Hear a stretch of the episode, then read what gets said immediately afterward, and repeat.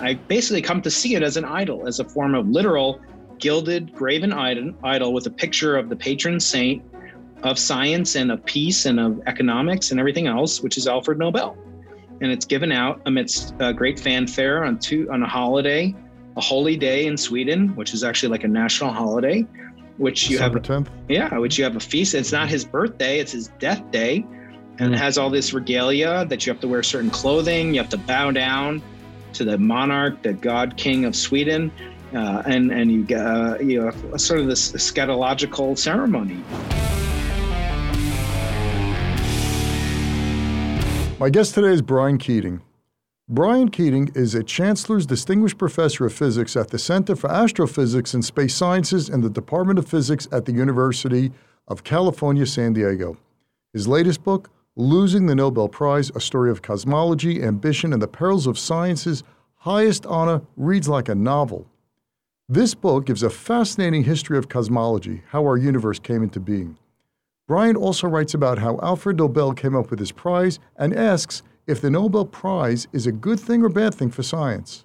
I recently sat down with Brian and we talked about humanity's fascination with the origins of the universe and why scientists find it so difficult to believe in God. Brian, thanks so much for being on the show. I really, really was anticipating it. I read most of your book. I didn't get through all the science parts, but I thought it was a fascinating read. I learned so much, and I hope there's no quiz on cosmology because I think I'm probably get maybe 20% right. It's okay, Charles. You'll get some extra credit opportunities after the final exam. All right, so let's get right into it, man. What the heck for average humans? What is a cosmologist? A cosmologist, uh, you know, people mistake me because of my beautiful appearance. You can probably tell that if you're watching the YouTube video. You know, someone who does hair, nails, makeup. Uh, but actually, it shares the same prefix cosmology, cosmetology. They both have the prefix cosmos, and that stems from the word from Greek, which means beautiful or appearance. And that's because the night sky, anyone who's ever looked up at the night sky realizes it's beautiful. The stars, the planets, the moon it appears as if the universe is kind of centered on us and is looking at us all the time, just the way a face or something that is beautiful in appearance also appears uh, specifically beautiful, maybe made for our own visual delicacies, uh, so to speak. And uh, when we look at, at the night sky, we're natu- magically kind of transfixed by it. And I was transfixed since I was a young kid by the magical kind of nature of looking up and wondering what does it all mean? What's it all there for? Who put it there, if anyone? And could I contribute to the long string of knowledge that has been going on since time immemorial? So, the biggest questions, the questions of ultimate importance, the questions of meaning, of existence is there a purpose? Is there a creator of the universe? These are all things that are the purview of cosmology. And my book is a memoir of what it feels like to do cosmology, not to describe in kind of breathless anticipation of whiz bang, you know, features that you'll never experience, wormholes, black holes, um, you know, extra dimensions, and all sorts of really cool things to speculate on. But actually, what does it feel like to build a telescope and take it down to the bottom of the world or launch it into outer space? What does it feel like to do cosmology? Not only to wonder about it, but to do it. That's what I wanted to write about in my book. All right. Well, out, outstanding. You talk about, you know, uh, the telescope, which we'll talk about in a, in a, few minutes. But when about 25 years ago, uh, I bought a Celestron telescope, and I'm in Brooklyn, and we have a lot of light pollution. I mean, there are lights all over the place. It's really, really hard to see. So I stopped trying to find. Yeah, I stopped trying to find all of the small stars, and uh, it was just ridiculous. And this is before computers. So once you found it, and the Earth is hurling through space, you just lost it. So I said, all right, the only time we're really going to go out there is when there's at least half a moon. And I want to tell you, when I set it up on the sidewalk, people would be walking by and they would ask, could I see? And when they look at it, not, not only their face, their whole, their expression, there was like, there were a lot of curse words, like, I can't believe this, just amazement. And if, for those of you who have never looked at the moon, not a full moon, a half moon or a quarter moon, because you see the shadows and it's just absolutely amazing. It is awe inspiring. Yeah. You know, uh, one of uh, the most famous, not only astrophysicists in human history, But uh, the most famous scientist living today is one of your neighbors. He goes by the name of Neil deGrasse Tyson. I actually had him on my podcast, Into the Impossible, Dr. Brian Keating. He lives not far from you in the Bronx. He was from the Bronx. He's the director of the Hayden Planetarium.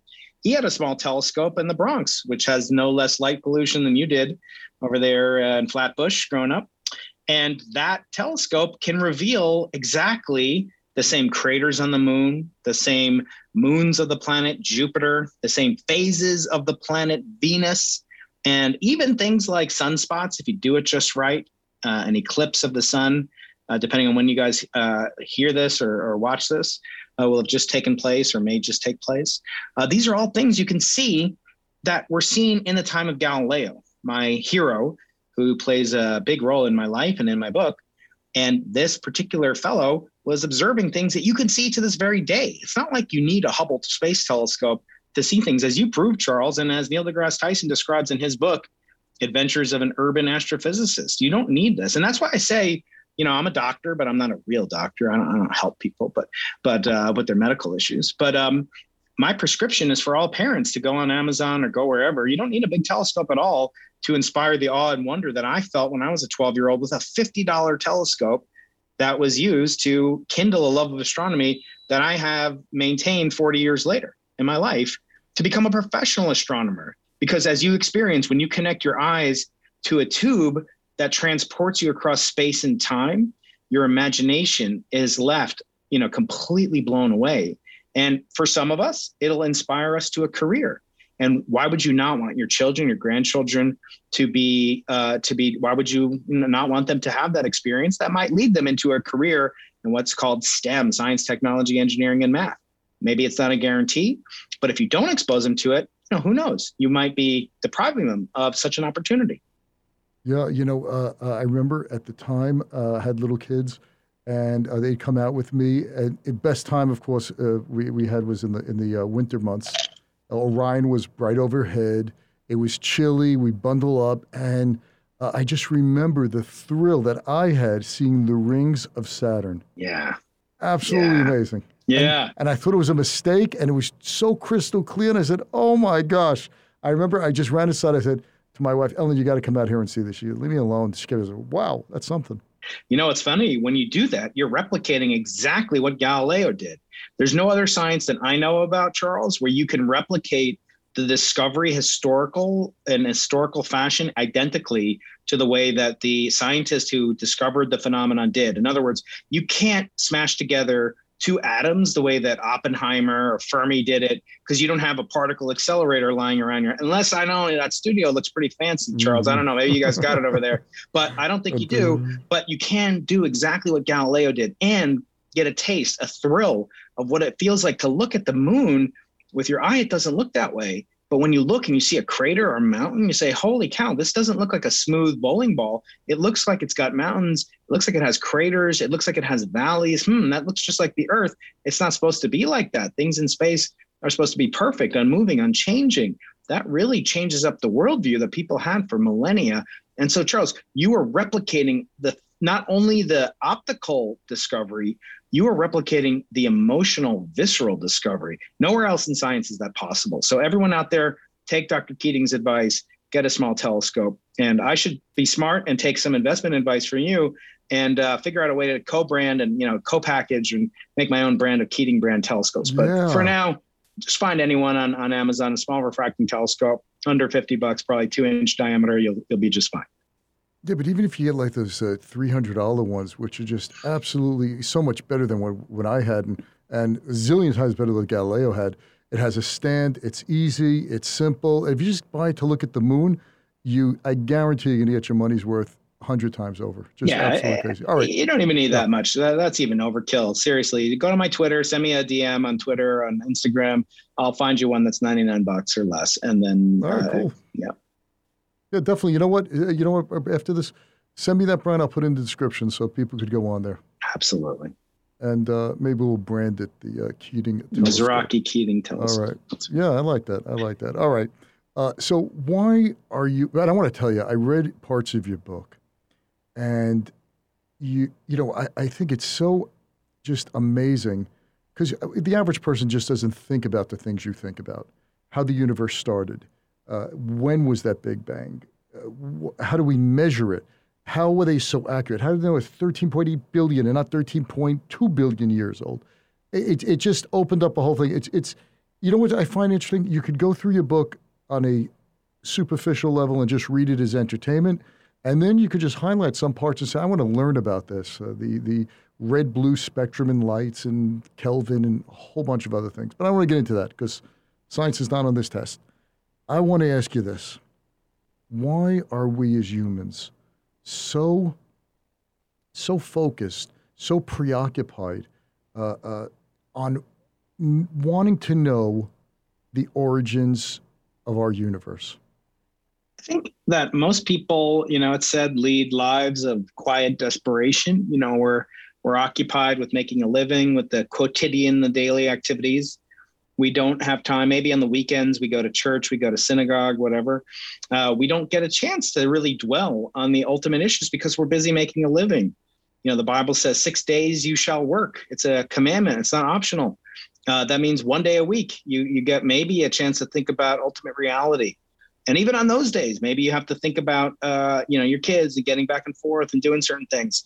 Um, where is the time? You know, where does it go? And we don't often get time to do that. And look, I'm a professional cosmologist. I get paid to study the laws of nature. I get paid to study and to teach the laws of nature, the laws of the origin of the universe, to speculate on things. And even I, Charles, I don't get to. Most of my day is not doing that. It's uh, it's it's figuring out hmm, how do I get this graduate student, you know, to get to Chile to get you know her thesis data on time so that she can graduate so she can start her next job, or how do I get you know to teach my lecture on time or how do i get you know my own uh, personal research grant funded so that i can have the you know it's it's not the thinking about well what happened during the first trillionth of a second of the universe's history? Or how can we know whether there's a rival alternative whether there was a big bang or not?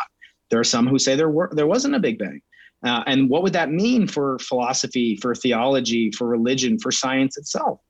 These are fascinating questions. So i think you know, as they normally say, you know, uh, man plans, God laughs. We we like to think that we are these creatures that have these aspirations to think about the ultimate meaning of life, but we also have to, you know, make sure we get the dry cleaning. But when you do have that opportunity, as Kurt Vonnegut used to say, you know, whenever you find your, yourself, Charles, or any of the audience out there, when you find yourself and you're thinking about the ultimate meaning, stop for a second. Appreciate that you have the time you have the freedom in the greatest country in the world, protected by the most brave men and women in the world. I never lose sight of that fact, Charles, by the way. I love that you have a flag in your studio. I have one in my office at UC San Diego, the veterans that, that, that served on our behalf. Um, I thank them every day because if not, I would be in the military. I'd be conscripted. I'd be doing something, right? So think for a second, whenever you get a chance to think about it, maybe you're listening to me right now, think about the origin of the universe. Thank somebody that you have the opportunity to do it and say, this is what life's all about. This and the love of people that you love, this is what life's all about. This is what makes mankind different from any other animal or any other individual creature or whatever, whatever you might believe, is that we have the capacity to consider our ultimate brevity of life and mortality and do something about it and understand why we might be here and, and, and appreciate the complexity, the beauty, and the wonder of what it's all about. So I think that's what is so fascinating about astronomy there are other people who do interesting things in the building that I'm in, doing research in their laboratories, in their uh, in their equations. They study properties of of uh, you know how different fluids flow or plasmas, or you know perhaps they study you know electromagnetic waves and things like that. Those are all interesting. Those are all parts of physics. Uh, of materials and so forth, but they don't ultimately have a bearing, an impingement upon the meaning of reality the origin of the universe, and they don't really infringe upon notions of philosophy and certainly not on theology. So it's a very different type of subject to study, and not everyone's interested in those things. Let's be honest. Some people doesn't move them, but for those that do, appreciate that. And maybe it's a sign of your curiosity is telling you something. I want to learn more about this, and there's ample opportunities to do so. Yeah, well, well said. Well said. So, what uh, you talk about is you talk about the history of cosmology and what a wretched life uh, Galileo eventually leads for, for his curiosity and his discoveries. Could you just touch upon them so someone like myself could really appreciate what he did, what he sacrificed, and what he brought to to the knowledge base of humanity?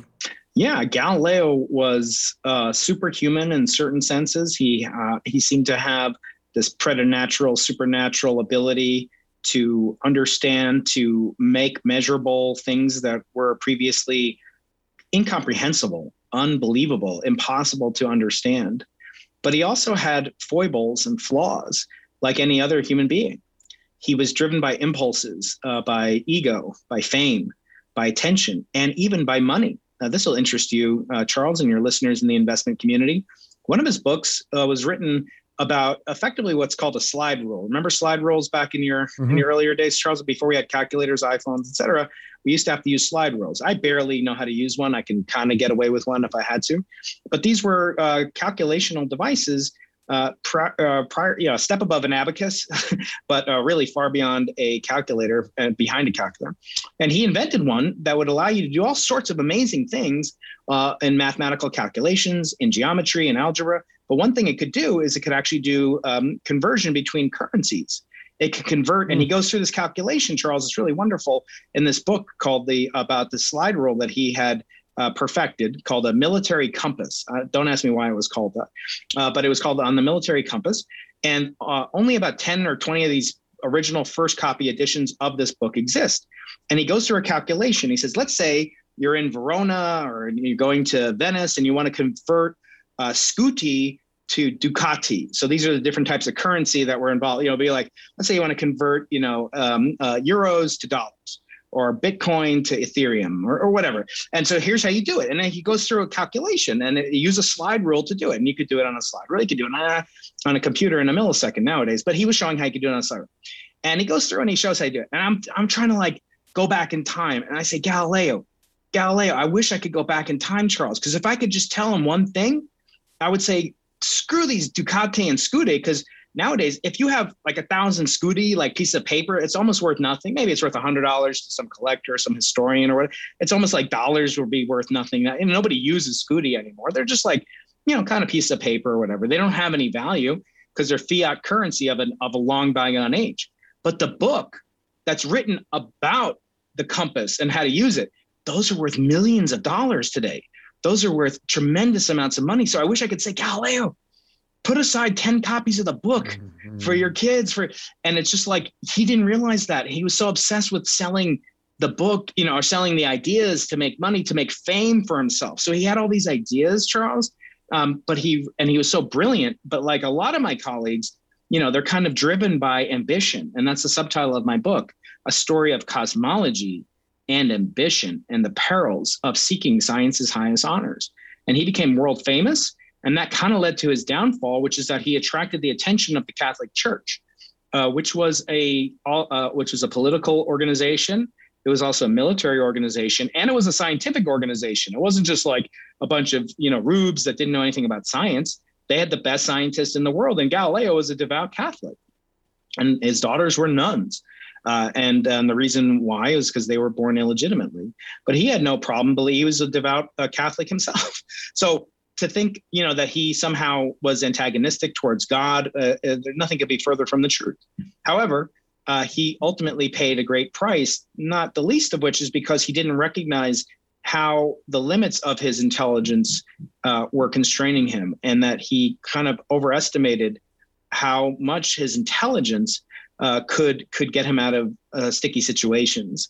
And in the end, he ended up writing a book, which uh, was called The Dialogue, which was subsequent to books that I describe in losing the Nobel Prize. In this book, he put the words of of the Pope, which was uh, sort of supporting the, the notion that the Earth was the center of the solar system and therefore the universe. He put those words of the Pope in the mouth of somebody whose name is called the simpleton in Latin mm. or in English eh, or in Italian. And that was a you know kind of a mistake. I mean, imagine like you know putting you know you have this guy uh, Fauci or Biden, and you and you and you call his you know, whatever he says. You have a guy his name is the idiot, and you put you know whatever the idiot speaks. It's just like copying a transcript from our president or uh, uh, or Anthony Fauci. I don't know. Some people out there probably would agree with that, but I'm not. I'm not going to be mm. political. I'm always apolitical. You know that, Charles. But the point mm. is. Um, you know, he was very politically he was very ignorant and naive rather. And uh, and it was his downfall because he ended up getting imprisoned for the rest of his life. He wasn't tortured. He wasn't like a prison like bernie madoff was in or you know uh, uh, you know one of these guys like uh, like epstein. Um, it was actually pretty lavish. And i actually had a party and a, and a festival in his house uh, his final resting place so to speak in 2015 and it's a sumptuous villa overlooking the Duomo in Florence, Italy. But nevertheless, he was he did suffer from some of this lack of political savvy that uh, was not matching his intellectual and scientific savviness. So we go from Galileo, which points this out, and then we go throughout time where scientists are trying to figure out they, there's there's sea changes in thought. The Earth is the center of the universe then it becomes, well, we're not the center of the universe, but we could be the center of the galaxy. And then we move to other things to where we are. And I'm just really going through because I want to get to this one point, which is fascinating me about, to the Big Bang. The Big Bang, where the that everything about everything was compressed into the smallest, smallest, smallest, smallest dot possible, and boom, 13.8 billion years ago, it just exploded is that more? Did I have that more or less for a layman? Do I have that right? But yeah, for a lay, lay person, yeah, it's it's more or less right. It, it, wasn't actually like at a central point or there's some center of the universe. That's part of the fallacy that you know human beings have had all along. That we always think we're the center of the solar system, of the universe, of the galaxy, and now we have this theory of the multiverse, which is kind of an extension of that same line of thinking. That somehow we're we're either important in the large landscape of time or of space or of size or of energy. And but you're right the that the that the notion that we are somehow important in the universe's organization is both seems to be a very very common theme throughout history. And on one hand it's a very secular theme. In other words like we seem to just observe and due to either illusions or due to actual fact you know we seem to occupy this this um, you know unquestionably central place in a certain sense um, we're not too far from this, the sun. We're not too close to the sun. Uh, we're not too far from the center of the galaxy. We're not too close to the center of the galaxy. Uh, there is no center of the universe. Um, we're not too close to the Big Bang in time. We're not too far away from you know. So we we are arguably like this, and then we also look around and we also don't see other forms of life uh, that's anything like us. We don't know of any other conscious life like us, so we're kind of unique in that sense. Uh, we don't uh, look around in other uh, planets in the solar system. We don't see other forms of life uh, like we have on Earth, even like mold or bacteria, let alone human life, technological life. Then we look outside of the Earth. We don't see uh, massive communications um, technology anywhere else outside of the Earth. We don't see UFO credible evidence for UFOs that pass double-blind scientific studies, or you know, uh, we don't have samples, you know, that we can study in the scientific community. So uh, all of this points to an explanation on one hand that we're special, uh, but that's kind of also anathema to scientists. We don't like to see in the secular explanation that we're unique. We like to say that we're the consequence of a, a deterministic process in science, that evolution is blind and pitiless and indifferent, as Richard Dawkins says, uh, that we are just the evolution of chemicals and molecules that somehow, given enough time, and the right temperature and the right conditions will evolve to form under any circumstances. And so it is inevitable that we would come to exist. And yet we see no other examples of it. So you have a paradox that you have to explain. And one of the ways to explain it is that uh, that there are other universes in which there are other examples of planets, um, stars, galaxies, and perhaps other sentient conscious beings not dissimilar to ourselves. And this has become okay. uh, some of the uh, de rigueur rage in scientific circles, such as those that I traffic. Let's take a quick break for a word from our sponsors. You hear that? That's what turkeys sound like. You know what else sounds like turkeys? This. there's a lot of value there. How do you see that? Yeah, you really have to break it up into the sections of healthcare. Wall Street talking heads with no chance of helping you make big money in stocks. Why? Because they can't. According to Standard & Poor's, 92% of active fund managers underperform their benchmark. 92%. 92%. And you know who suffers for it? Millions of Main Street Americans just like you. That's why Charles Mizrahi is on a mission. A mission to help 1 million Americans take back their financial future in a way that's easy to use and profitable. And with nearly 100,000 people already on their way, you could be next. So don't listen to the turkeys. Instead, listen to how America's number one alpha investor, Charles Mizrahi, could help you make more money in two weeks than most investors make in two years. To see how, go to investingpatriots.com. That's investingpatriots, all one word, dot com. I guarantee you'll be glad you did.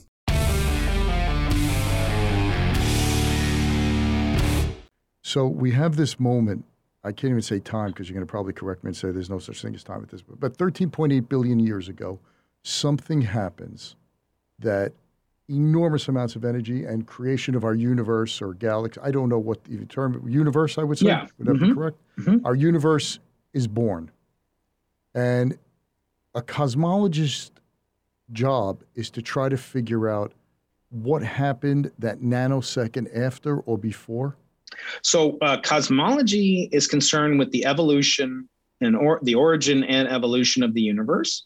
It has less, perhaps, to say about what preceded the origin of the universe, although it is now becoming part of acceptable cosmology activity to speculate on scenarios prior to the origin of the universe. It used to be ridiculed.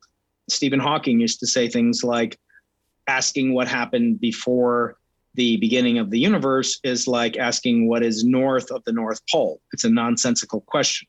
You can't go north of the North Pole by definition. It's as far north as north can be. And by his point, he would say the origin of time itself leaves no room for anything before time. But now cosmologists do and can speculate on scenarios that could have answered the question what happened on the Tuesday before the Big Bang? Right. Okay. So so good. So without getting into any more science, because it's way out of my circle of competence, I have one thought which just keeps bothering me. Why, if we're probably never going to figure out what happened and happened a nanosecond before the start of the universe, and as Steve Hawkins said, or I, I think maybe didn't didn't Einstein say something else? Also, the nonsensical question of you know north or asking what's south of the South Pole or something like that, or whatever it is. If it was Hawkins, it was Hawkins. That's a silly, silly question to ask. So, so what I'm trying to understand is why is it so hard if it looks like as humans we're never going to figure out what happened the nanosecond before the Big Bang? Why is it so difficult for scientists to believe in a higher being or God? Well, I think there's that's a complicated question. First of all, um, you you should never give up as a scientist on the question of initial conditions of what came before. So you could ask the same question of a biologist. You could say, um, you know, someone who studies a chicken, you know, the chicken or the egg. You know, why should you study what happens after the fertilization of the egg? You know, the DNA, the embryology of a chicken. Um, you know, and and how it develops. Why should you study it? Um, because you know you have this chicken and you can see how it grows, evolves, its structure, its function. Then you could study its environment. How does it fit in? What does it eat? What's its sociology like? How does it? what's its pecking order? Uh, what what kind of environment? All these things, right? So there's a very rich scientific subject matter that you could study. How does it fit into the animal kingdom, the bird kingdom? Uh, how is it related to dinosaurs? It could go into like vast scientific literature. Scientists are fascinated by that. Stop there, scientist, you might say. No, no scientist worth his or her salt is going to stop there. They're going to say, Wait, wait, no, but let, let me clarify. Let me clarify. Let me clarify. I, I, I, I'm, you're right. I, let me let me be more specific. Since we're probably never going to have certitude of what happened a millisecond before the Big Bang, let's just assume that to be the case. Could, you make, is that a fair assumption? Well, it- not- no, I, I wouldn't. I wouldn't. Well, okay, you can't. It depends. You really can't say that, right? Because if you had asked Einstein exactly 100 years ago today, Charles, um, you, you you would have gotten an answer. You would have said like, "We'll never know." Um, what you, you would say like, "Was there anything before?" You know, was there a Big Bang? He would say, "Are you? Of course not." And this would be after all of his relativity equations.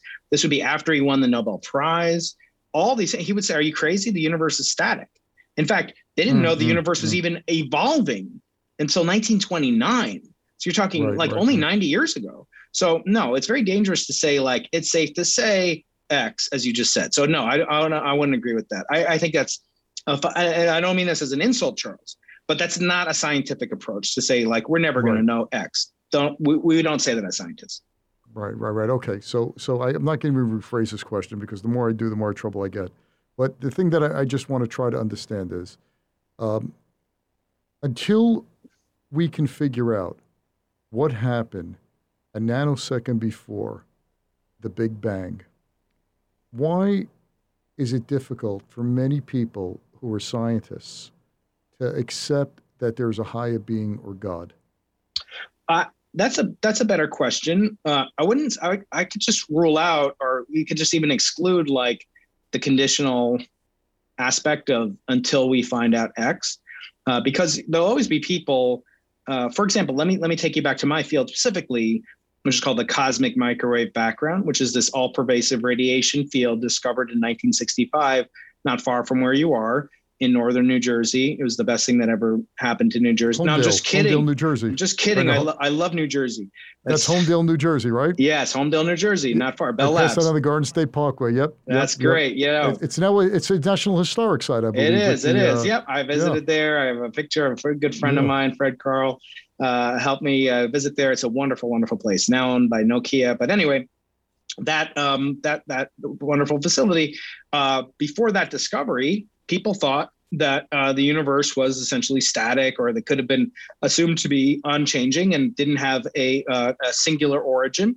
And you could have made your living as a cosmologist uh, forever. And in fact, some of the most vehement vocal opponents of the Big Bang had a model called the steady state, which held the universe was unchanging, effectively unchanging over any normal modest timescales that you could think about.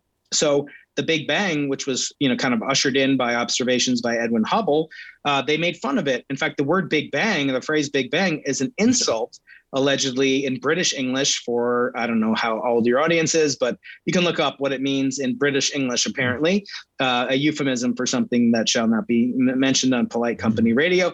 But uh, but the point being, it was an insult. It was preposterous. It's a Big Bang. It's a joke. So um, it was mocked. Now uh, we don't think of it as a mockery in fact, we think of it as the standard model of how the universe began, and everybody knows it. But when when this was discovered and, and first postulated, people could have said, well, now why don't all scientists believe in Genesis 1 1 in the beginning? Now we know there was a beginning, right? Well, no. So you can't be so clear. Was there a beginning? Were there multiple beginnings? Was there a, are there parallel universes, each undergoing their own beginning? So it's very dangerous to kind of pick and choose. And then I think a scientist could legitimately say, I don't personally, but scientists do say things like that. So why why do you choose a particular God? In other words, uh, you know, a scientist will say, I'm an atheist, and you're an atheist too, Charles, except you believe in just one more God than I do. Uh, in other words, like you you've ruled out in uh, infinite gods or pantheistic gods, you know, God of Jupiter, God of Mars, but you actually only believe in one God. I just take it one more step. And that's one argument I've heard. Or, you know, they say that there's a, you know, deistic approach or God created the universe, but then he disappeared. And and so God instantiated the laws of physics. Uh, God then, you know, instantiated the universe before that, and then he's gone. And then so can you prove that God, you know, didn't set all the laws of the universe into motion? Even the laws of you know the torah the book of, of genesis exodus you know all that maybe that's a that's an alternative. So i, I think i think um, requiring that scientists believe in god because we have a model of cosmology or questioning them i think that that might be asking too much of a, of a theory of physics. And i always say look science the word science and i did a PragerU video about this the word science means knowledge. It doesn't mean wisdom. And the word for the Bible in the original Hebrew is Torah, and Torah equates to, to wisdom. It doesn't mean knowledge. In other words, I don't teach my kids calculus using the Torah, and I don't teach my kids wisdom using Stephen Hawking's Brief History of Time or uh, Neil deGrasse Tyson's astrophysics books or even Brian Keating's losing the Nobel Prize. They're very different modalities of thinking. And, and I think we have to be very careful when we try to uh, translate one branch of knowledge and try to convert it into wisdom. That's very difficult and very perilous to do. Fair, very fair. So, so where are we on? Where you were pretty close to winning a Nobel Prize, or so says, for your your invention, which talk about just in a, in a second. Uh, uh, for what you discovered and your uh, co-discover you just co with your BICEP. Was it, that was only you or several other people? I'm not sure. Well so was, the idea was mine with some colleagues uh, and then we upgraded it to a new experiment like the way we up, upgrade iphones. You know uh, it went from what i called BICEP it became BICEP 2 then BICEP 2 made the announcement that that the team you know had discovered unequivocal evidence for essentially if you think of the big bang as sort of this explosion we discovered the spark that ignited the explosion. That was sort of the analogy that we uh, that we mentioned. That was nice. called inflation. Yeah. Right, right. Oh, that that was inflation. I wonder. I kept looking at that. I I should have. That, that's a great way. I think you probably described it as a spark, but I probably saw inflation and thought business and money and finance. Yeah, that's right. So, I actually quote. You know, the first Nobel Prize in economics, or one of the first, went to Milton Friedman for the theory of monetary inflation, and uh, I make a couple jokes about that in the book. okay. okay. So, so you, when you didn't win the Nobel Prize, uh, you started to take a hard look at at the whole development of what it was originally developed for, where it is today, and the law of unintended consequences. Is the Nobel Prize really helping or hurting science? Yeah. Could you just touch on that? What with because I, I didn't get the sense of this is you know sour grapes. Uh, you know I lost it let me just piss all over the Nobel Prize. You didn't do that. You didn't yeah. do that. In, yeah. in all fairness to you, you went and you you said okay. And I was listening to one of your talks at Google Talks, and you basically spoke about the origination of the Nobel Prize, what the whole uh, the, the, the the point of it was, and then. For instance, now I don't know, posthumous, you can't be posthumously. You can be the greatest discoverer. They find something, you can never get a Nobel Prize women, I think what it was a handful, three, four women who've gotten the Nobel Prize. Only only two when I wrote it. Now it's double after I wrote it. Now it's four. Two, yeah, okay. two women. Uh, well, Einstein didn't get the Nobel Prize for theory of relativity due to anti-Semitism. So you're seeing all of these things. I always thought it was a, so. briefly, briefly, Brian, because I'd love to, to have a show just about the Nobel Prize. Just share with us what the Nobel Prize, what Alfred Nobel originally intended for the prize to be, and where and what has it become? So Alfred Nobel, he was a bachelor his whole life. He had no children, no wife, and he wanted the prize to be his legacy that kind of redeemed the fact that he had become essentially the world's richest man or one of the world's richest man through inventing uh, one of its most deadly explosives, dynamite and that was one of his uh, most lucrative patents in history up until that time. And he became so wealthy, and he had no heirs, and he wanted to rehabilitate the Nobel name. And in so doing, he created this prize to, in his words, uh, reward the the person who had in the preceding year conferred the greatest benefit to mankind through an invention or discovery in physics. And this became kind of a mission statement when I was asked to nominate the winners of the 2016 Nobel Prize soon after humiliating defeat, so to speak, and having to retract the discovery that our team made uh, as being attributed to not the origin and the birth pangs of the universe, but rather what's known as cosmic dust and interstellar planetary dust floating around in our galaxy, in our universe, uh, that masqueraded as the signals we were seeking after. And that was an example that I had of comfort. By the way, let, by the way, let me just interrupt. Throughout your book, a lot of greater scientists than yourself have been fooled by dust. Yes. it seems to be dust is the bane of every great scientist in a discovery. Yeah. Uh, just totally throws everything off. Yeah, so you're in good company. You're in yeah, great company. Luckily, my my favorite Peanuts character is Pigpen, uh, yeah. not Charlie Brown. So uh, mm. so Dust is this mercurial character in the book that is the villain in some sense, but also the hero because without Dust we wouldn't be here. We actually have cosmic dust in the hemoglobin molecule in our blood, as I describe in the book. Uh, but more more to the point, Alfred Nobel wanted to reward the uh, scientist who discovered the greatest uh, invention or discovery. And it was right around the turn of the century when uh, uh he died in 1896. And that was right when the X ray machine was invented by William Röntgen in 1895. Um, and this, or, or, in 1896, when this uh, award first got started, uh, and the award was given in 1901 for the fir- 1901 for the first time, and it was immediately for making the world better. This discovery enabled people to see broken bones and, and tooth problems and so forth. And that was the paradigm for an invention that made the world immediately better.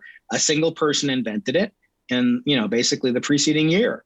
And so that became kind of my paradigm to look for. Well, how is it being given out today? And I found that in contrast, the award is now being given to three people for discoveries made decades ago uh, that has n- essentially no bearing on their humans' daily life. So I started to think of myself, you know, in Judaism, the highest mitzvah that you can do is to take care of the needs of the dead because they can't repay you. So it's a totally selfless mitzvah. And I started to think, well, what if, you know, who's going to advocate for Alfred Nobel? Uh, he has no kids, no family, no heirs. So it, you know, not to be too grandiose, I started to look at it from that perspective. And all the while, I'm dealing with my own father's uh, un- untimely passing away and thinking about his wishes and how to honor him and being asked by the Nobel Committee to nominate the winners. So I started to go through this exercise. At any rate, um, I found that the Nobel Committee had actually a different optimization that they were working towards, which is to maximize their attention, their fame, their credibility, and their power as a power broker. They are essentially a monopoly. There's no other award on the surface of the earth that confers the instantaneous celebrity, power, authority, et cetera, as the Nobel Prize. There's no other brand that has the strongest brand recognition. Uh, you may have heard rumors. I read in uh, in the newspaper recently that Bill and Melinda Gates, you know, believe that they were in the short running for the Nobel Peace Prize. You know, and more power to them for all the great work that they do. But that was, you know, part of the divorce. You know, or uh, this is all allegedly, according to I don't know, it might have been in the New York Post, so take it with a grain of salt. I forget where I read it, but that went into some of the timing because they announced this divorce separation after the Nobel Prize nomination deadline, which occurs in January. So they just announced mm. it in May. Um, some say that that was part. Again, it's all anonymous, so don't you know take it with a grain of salt, as I say. Uh, but it shows you, that, you know, it's the world's richest man, right, and woman. so uh, you know that they are concerned with this shows you the power, and that's the only reason I'm bringing it up. Not, I don't take any pleasure from any of the personal struggles that they're going through just to illustrate that this is the most coveted of all things. And I start to look at it from the perspective of myself. Why did I want it so much? And I go through that in the book, and I basically come to see it as an idol, as a form of literal gilded graven idol with a picture of the patron saint of science and of peace and of economics and everything else, which is Alfred Nobel. And it's given out amidst a great fanfare on two on a holiday, a holy day in Sweden, which is actually like a national holiday, which December you have 10th. Yeah, which you have a feast. It's not mm-hmm. his birthday, it's his death day. And mm-hmm. it has all this regalia that you have to wear certain clothing, you have to bow down to the monarch, the god king of Sweden. Uh, and and you get uh, you know sort of this eschatological ceremony, and I started to think, you know, if uh, if if I can fall victim to it as a practicing Jew, and I can worship a gilded graven image, you know, how about people that are secular and and and not as maybe rooted in the existence of a higher power as I am, if I can be, you know, swayed by the illustrious idolatrous powers, you know, maybe that's some service that I can do and kind of not diminish it to take it down, but use the power of the prize to reform it so that can have some of the luster that it could have to agitate for betterment of the planet as Alfred Nobel so nobly LE wanted for this prize. Mm, yeah, Fascinating. I think just the just the, the price of the book is worth uh, worth it just for the Nobel Prize story, and uh, his family, creation of dynamite, glycerin, nitroglycerin, phenomenal stuff. Really, really enjoyed that. Mm. So, so you uh, mentioned that you're practicing Jew, uh, observant Jew. Yeah. Yes. Was is that how you were raised? Um, no, I was raised a devout Catholic. so both my uh, parents are were biological Jews, which you know makes you Jewish. But you know, there are you know we would go to synagogue maybe twice a year on Christmas and Easter. You know, we'd have uh, we'd have, we'd celebrate Chris, Christmas and Easter with the religious tradition of of Chinese food, uh, for mm. example. Uh, we you know we really were not observant at all, and uh, we'd we'd want to uh, we'd want to you know really just kind of assimilate as much as we we, we were. My parents got divorced, unfortunately, and uh, my mother remarried an Irish Catholic man by the name of Keating, uh, Ray Keating. And uh, his family was quite large. He had nine brothers and sisters, Irish Catholic family from the Bronx. And uh, we just, I just fell in love with that tradition. And uh, my mother and older brother and I were uh, confirmed and baptized. And I actually became an altar boy in the Church of St. John and St. Mary in Chappaqua, New York, serving hmm. as an altar boy under Monsignor Robert uh, Skelty, uh, Skelly, uh, who was uh, one of my uh, f- uh, closest mentors and friends, and a wonderful man with a sense of humor and warmth, gregariousness. And I used to pass the collection basket and pass out the communion wafers and have the kiddush wine. I would do it all, and I learned so much about the uh, the New Testament uh, for many years. And then when I was 12 years old, uh, Jewish boys at this time would be preparing for their bar mitzvah. I got my first telescope, as I said earlier, and my telescope took me in a different direction. It led me to learn about Galileo. It led me to learn about science and mathematics, and I became entranced, especially about Galileo, and learned how he was treated by the Catholic Church. And this is in the mid 1980s, late 1980s.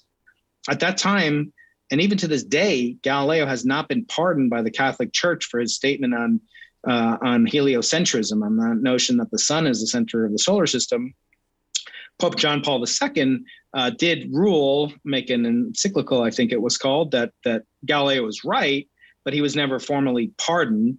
And so, certainly back in the 80s, uh, that was in 1992 that was issued, but certainly in the mid 80s, when I was becoming fascinated by Galileo, he hadn't been, uh, the case had not been adjourned yet.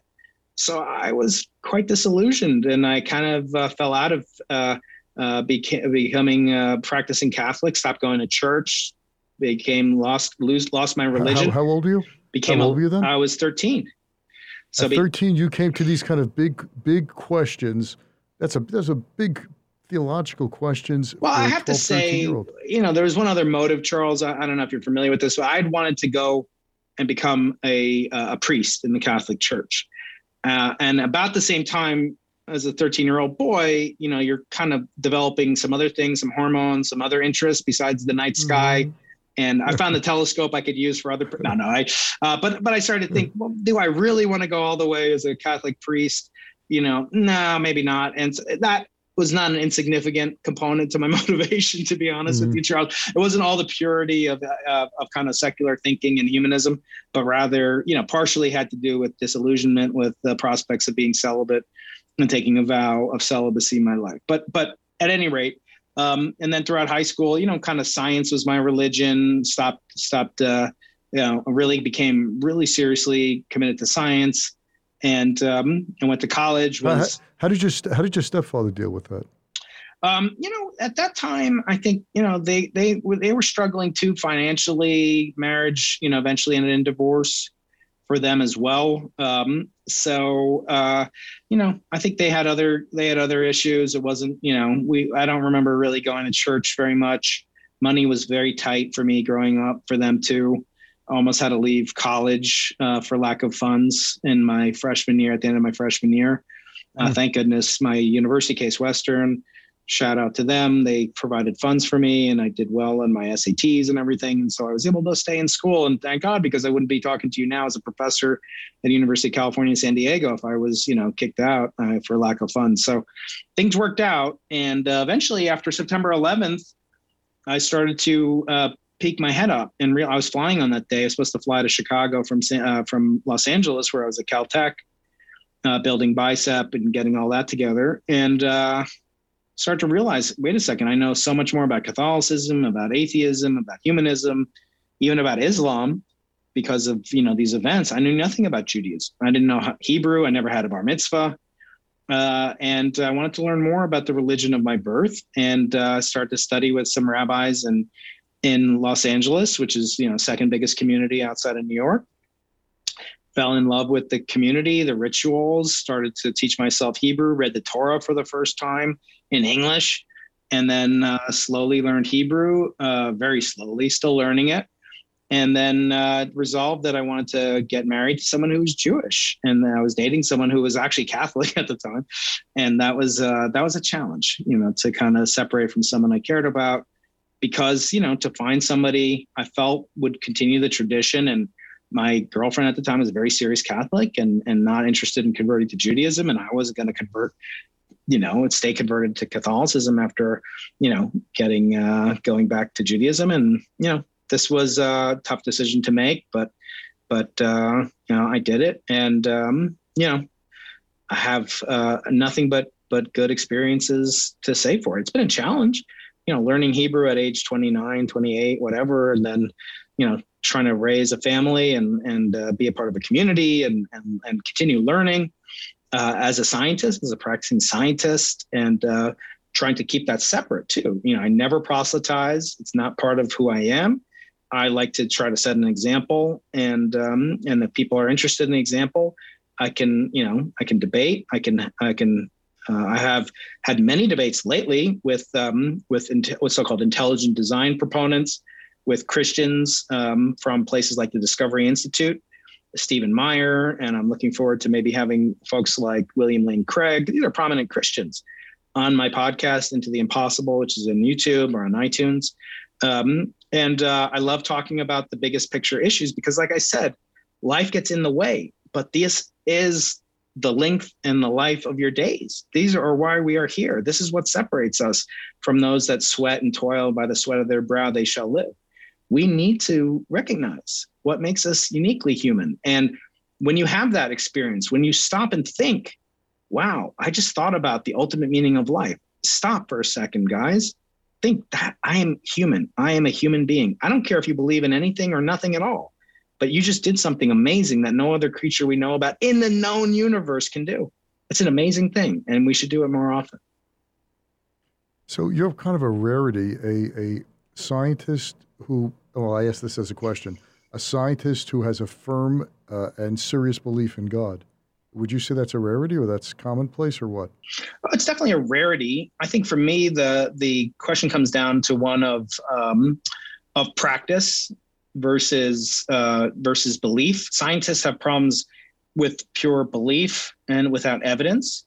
And so I hear a lot of things like, "Oh, if I had evidence, you know, if God yeah. comes down and speaks to me, like a friend of mine who's coming on my podcast, Lawrence Krauss, prominent, you know, born Jewish, you know, ethnically Jewish, perhaps, wrote a book called the, A Universe from Nothing. He had on, you know, Woody Allen, another Jew. You know, again, these are Jews. You know, I've had on Noam Chomsky, Jew. You know, these are Jews, but like, you know, Bernie Sanders, Jewish. You know, I don't consider these people particularly exemplary of Jewish. And that's because, you know, maybe they study, maybe they had their bar mitzvah, you know, maybe they're more Jewish in that sense than me. But I'll, you know, I can hold my own with any of them in terms of my knowledge of the Talmud, the Torah, you know, even the New Testament.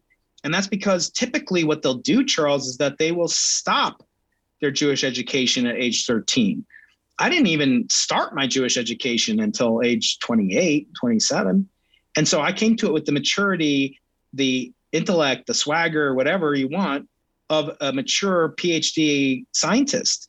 But I can look at it, I can look critically, I can talk about my qualms with it with, with anybody. And that's okay because what does the word Israel mean in Hebrew? You know this, but for the benefit of maybe some listeners that don't, it means struggle with God.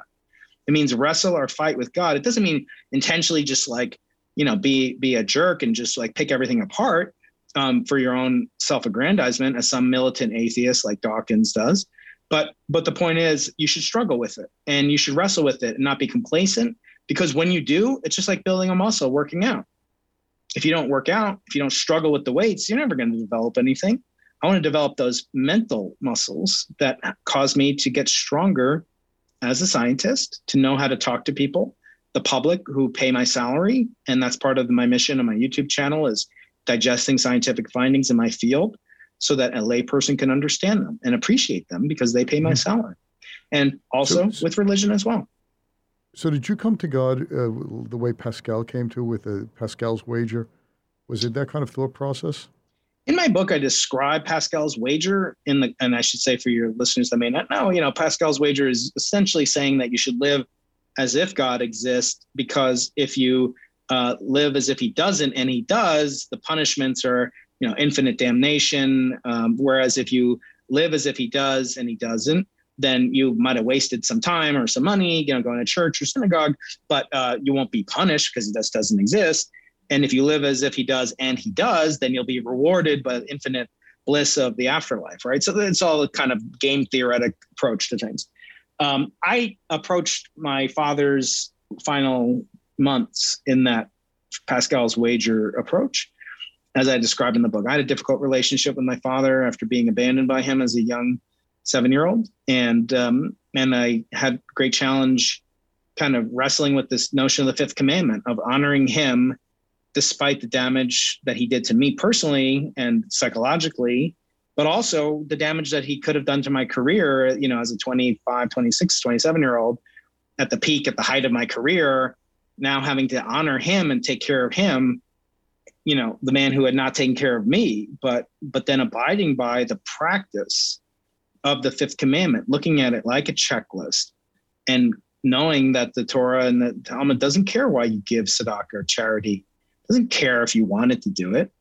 Who wants to give like 10%? like, like, oh, I really want to give away all this money. Oh, I don't want to do it. I don't want to pay my taxes, but I do it because I have to. And I felt I had to do this. So that was part of the Pascal's wager approach. And it was unique because the fifth commandment is the only commandment that gives a reward. Says, um, honor thy mother and thy father, uh, and your days will be lengthened on the earth. What does that mean? Does that mean I'm going to live longer? Does that mean like I'm going to be like safe or I don't know what it means. I still don't know what it means, but I know my life, the, the life of my days was lengthened, that my life is better because of it. I know my kids and the relationship with my kids is better because of it. And with my spouse is better because of it. Mm. So it's mm. already been borne out to be true, Charles. And in that sense, Pascal's wager has paid off. I like to say, yep. you know, as I've heard it said, you know, like the question is not, do I believe in God? but you should live as if like there's a question if God believes in you. You can never prove if God exists. You can say you might have evidence. Some people have personal experiences. I'm not here to dispute that. They don't necessarily play out on a scientific realm with like a double-blind study and um, you know and peer-reviewed journal like Science and Nature. You can't imagine that occurring.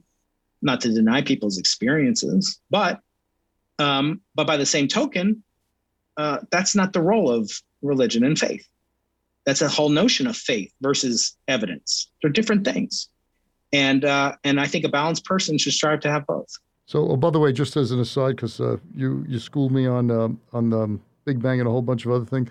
There is only other one place in the Torah, the five books of Moses, where it gives a reward, and that's uh, personal reward. That's in Deuteronomy 22. Yeah, the mother bird. mother bird away. That's yeah, right. You know what I use that for? And yeah. you know when I use that as a uh, as a Shabbat mm. uh, speech, you know I use that on Mother's mm. Day because the mothers are more important than the fathers. Charles, I hate to break it to you, because the mothers mm. are the only um, one of the two parents that's mentioned twice for rewards. They're mentioned in the Fifth Commandment and the mother mm-hmm. bird, right? The father's right, mentioned true. once. So got mm-hmm. people out there, you only get one mother, you only get one that's father. True. But uh, take care of your mother because uh, thank God my mother's still alive and well and I love her to pieces. And we're going to be mm-hmm. celebrating mm-hmm. her 80th birthday soon. I can't believe it. And uh, I love you, mom. Hopefully, she'll see this mm-hmm. before her 80th birthday. That's great. That's great. All right, last question for you. Last question, Brian. It's this one. We spoke a couple of weeks ago, and I asked you, uh, knowing what you know about science, cosmology, big everything that I wouldn't, I, I could, in a hundred lifetimes, I'm just never going to figure out. But you, this is your field of study. I said, when you think of God, what do you think of? And you said that, Charles, that's a little complicated for now. But I said, give me a proof that that that God exists. And you said extravagance. And I thought about that over the past several days, and I really liked your definition. Could you just share with us before we go on what you meant by that? Yeah, of course I would never say there's a proof, right? Because if there's a proof, then you wouldn't get credit. There's proof. Yeah, you would you wouldn't get a credit for believing in God, mm-hmm. right? Their faith in God, right? Mm-hmm. If there's proof, I have proof that gravity exists. I have evidence that God, gravity exists, right? It's different. So now, is there evidence? Is there evidence that God exists? Well, so we look around and we know that there's only one human being. There's many types of monkeys. There's many types of birds. You know, one of my daughters was fascinated by reptiles. She has a book, Charles, is this thick. It's like 800 pages. It's like half of a percent of all the reptiles on Earth. I don't know how she knows them all. It's something called the Sheshel Pusik. I, I, don't know where the heck they get these things mm-hmm. from. Anyway, she knows them all. I don't know any of them. And I'm like, God, there's all these things, but why is there only one human being? Homo sapien sapien. It means man who knows that he knows. What does he know? He knows that he's going to die. No other animal Mm. knows that they're going to die. You know what else we know? We know that we have extravagance. There's more than one taste, there's more than one color. And you know what else I've been thinking about since I told you that extravagance? There's even more extravagance, Charles, because you and I see colors. We see, I see the red, white, and blue of the old glory behind you there. But I don't know that when I see that red color, I have no idea that I see the same red that you call red. In other words, there's extravagance upon extravagance upon extravagance. God, if you will, implanted upon us the ability to each experience extravagance upon a spectrum of possibilities. And each one of us has a spectrum. And just imagine, you know, when you're flying in a plane or you're looking down from a building in a city, each light that you see is perceived by every human being differently, and each color and each taste. And we all see it, but we all experience it differently. It could be that we all experience just one color, black and white, or no colors, or each taste. It's just like salty and sweet. You know, there's four different dimensions on the tongue. You know, salty, sweet, bitter, hot, heat. Uh, but that's all God could have done. And yet there's like, you know, like creme fraiche, and there's like a Texas barbecue. You know, there's like infinite palette. Why is that? Why is that? There's no need for that. There's infinite number of musical notes. There could be two. You know, you could actually encode all of human information, what's called the binary code, all of information, zero and one. That means you could encode all this information right now. I'm seeing the color red on your flag because of zeros and ones. That's proof. Mhm. Now, uh, if I'm there in person, it's slightly different. It's analog, it's not digitized, but it's amazing and it's beautiful that we have this ability not only to each see a spectrum, but to see the spectrum uniquely, individually. The candle flame that you see is different from my candle flame. The taste of a, a delicious, you know, vegetable is different for you, and a sweet for me. It's different. We'll never know it. We can only try to explain it in words, and we can't capture it in words, Charles. I call that extravagance to the infinite power, and I find that Mm, beautiful, nice. and I just find it delightful. Outstanding, outstanding, outstanding. Losing the Nobel Prize, Brian Keating, outstanding. Thanks so much. I, I, I, you got to come back on the show uh, another time. I would Uh, love 'cause it. I have we have so many things more to talk about, but I really enjoyed it. If you get this book, you'll have a history of the story of cosmology. You'll learn about the Nobel Prize. You'll learn about Brian's twelve-year-old self getting a telescope and the joy. And also, what I found was interesting, and I don't even go on there, was the pictures, the the in Galileo's own hand of what he was seeing. I said, "Holy smokes!" It, it makes all the sense in the world. For those of you who look at the stars, um, planets, it's just absolutely amazing. Brian, thanks so much. I, I really appreciate it. Thank you, Charles. It's been a real pleasure for me as well. Thanks for listening to this episode of The Charles Mizrahi Show. If you're a new listener, welcome. If you've been listening for a while, we're glad to have you back. Either way, we'd love to know what you think of the show. Please leave a review if you listen on Apple Podcasts. Reviews make it easier for others to find the show. You can also see the video of the interview on the Charles Mizrahi Show channel on YouTube.